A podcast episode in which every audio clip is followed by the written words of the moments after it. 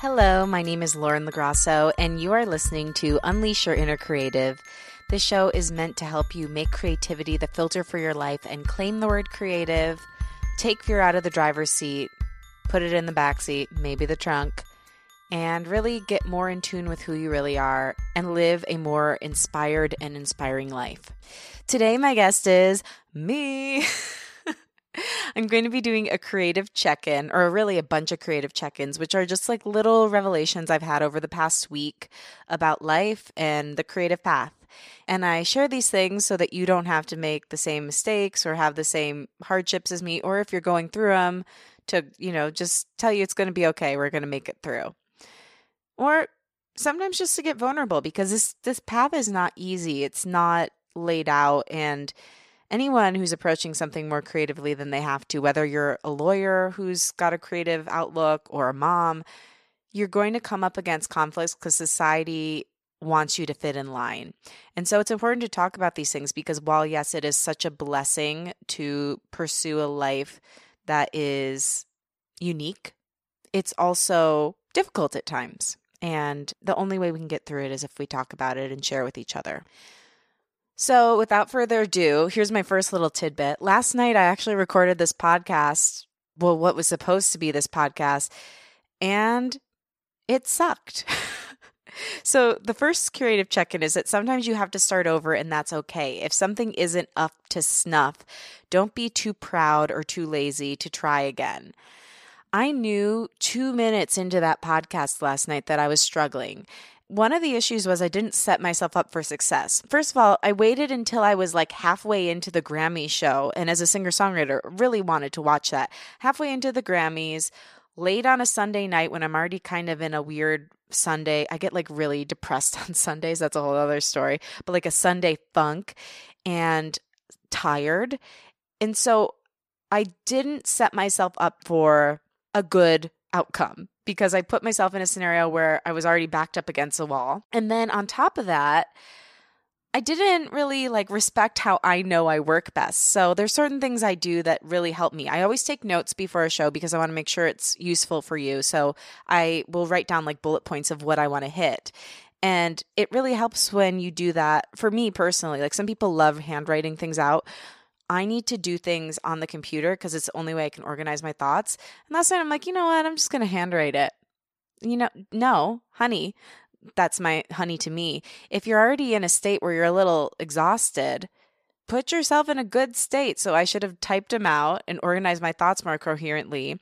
And also, like, if I needed to, if I absolutely needed to record, because sometimes you're not going to have a choice to redo something, right? If you do have the ability to redo it and you're not satisfied with the way it was and it's not going to be a tremendous cost to you financially or personally, then sometimes you can redo it, but sometimes you can't, right? So in those moments, like you have to give yourself every advantage you can.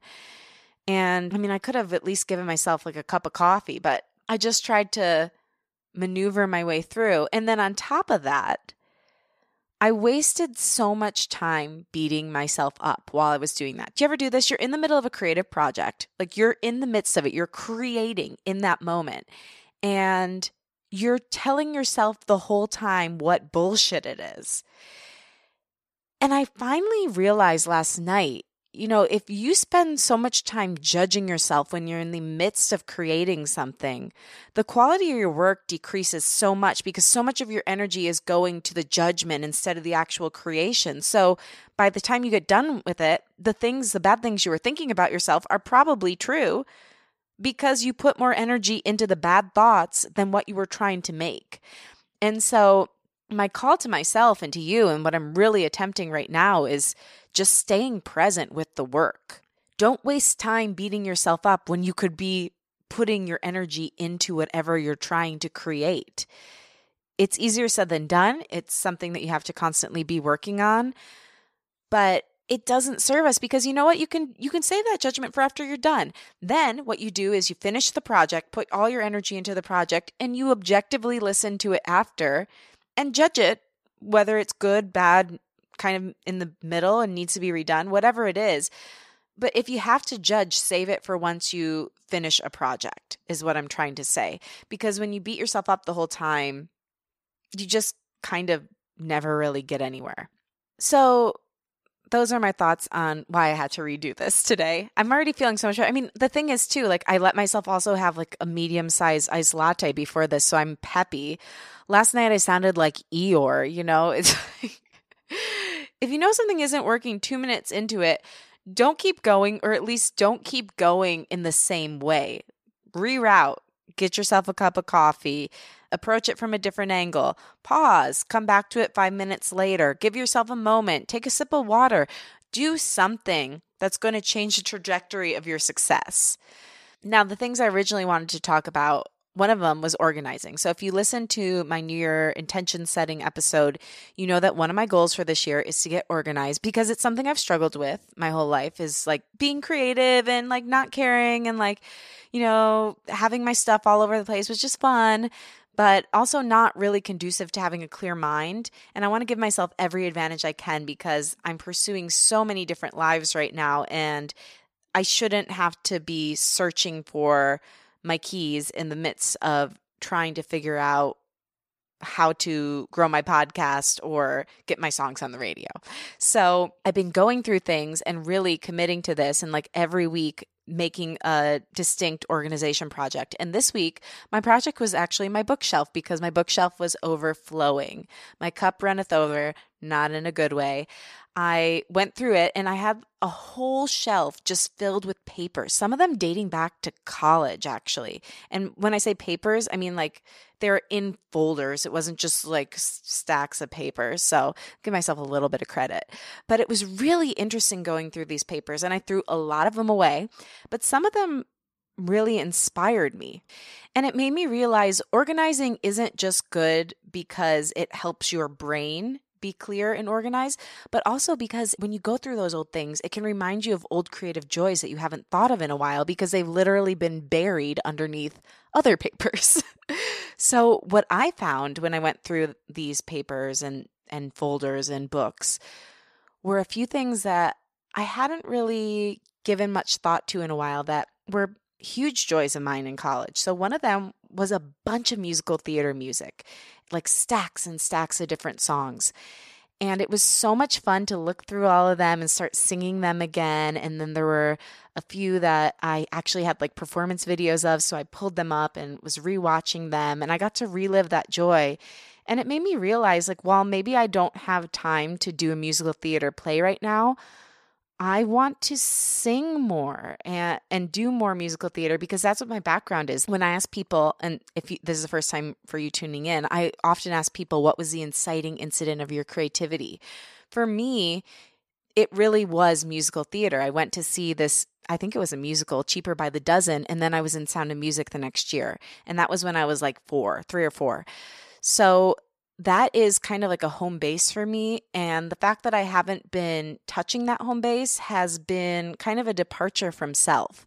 So it reminded me that I need to get back there. And then I also found this sketch that I wrote in college. And writing for film and TV hasn't been something I've done a ton of. I did do a few of them when I first moved out here, but it was something that brought me so much joy and that I really got to be myself and show my personality through. So when you write like a screenplay or I've never written a screenplay, but when you write like a TV show or a sketch or a short film or a play, it's great because you really get to put your personality into it without you personally having to interject. And it was just so much fun to read back through those and see how free I was. I was so free and and just not afraid to like fully be myself and put myself out there. And it made me think of a few other things, you know, because for those of us who have been on the earth for a good amount of time now, I remember the time when I didn't have a smartphone, and that was in college. And I was thinking back to college and how much I got done without that phone.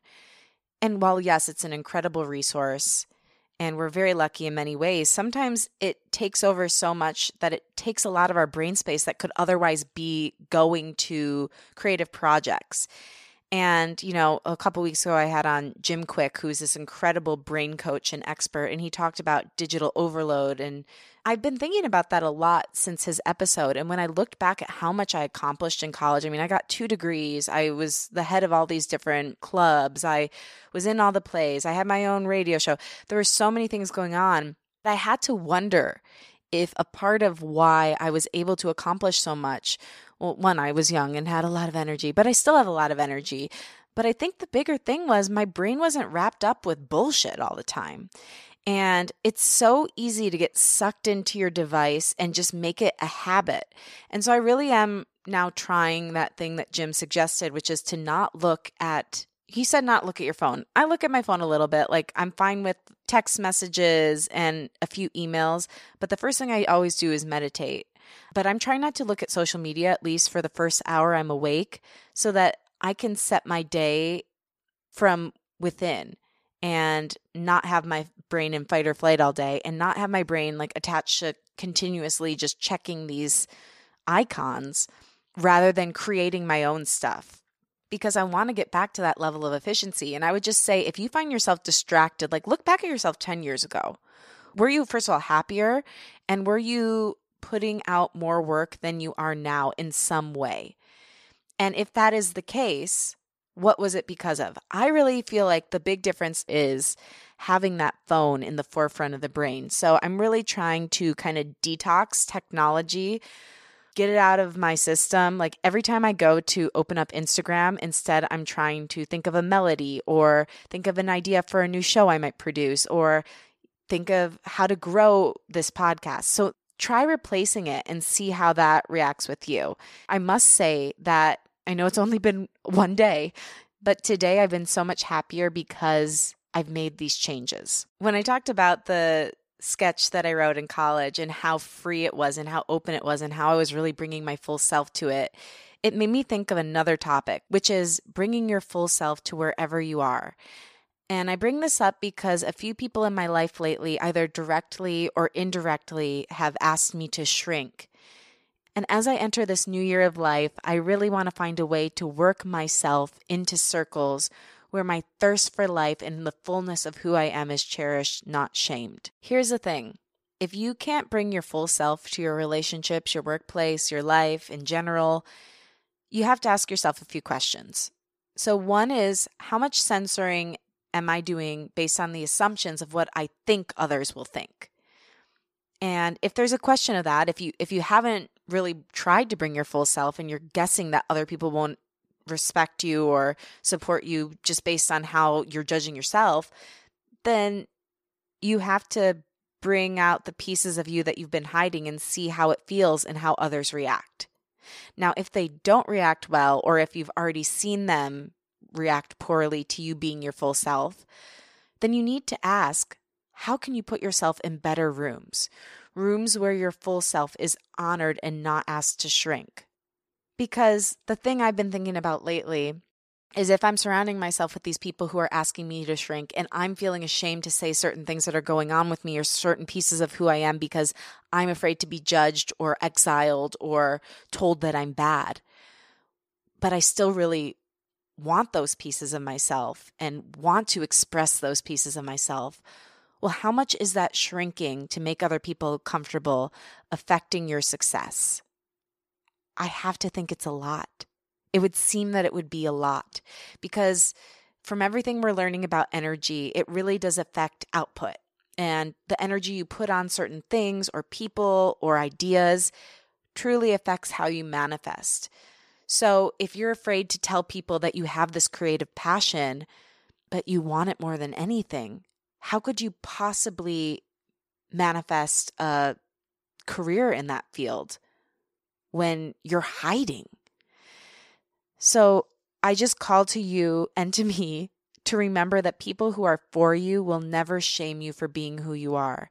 And what I'm really hoping is true, and what I've seen to be true from the people we've talked to on this show, is that when you do finally step into the full essence of who you are, when you don't let fear sit in the driver's seat, when you kick it out and you say, hey, fear, F you, move over, I'll drive beautiful, miraculous things can happen.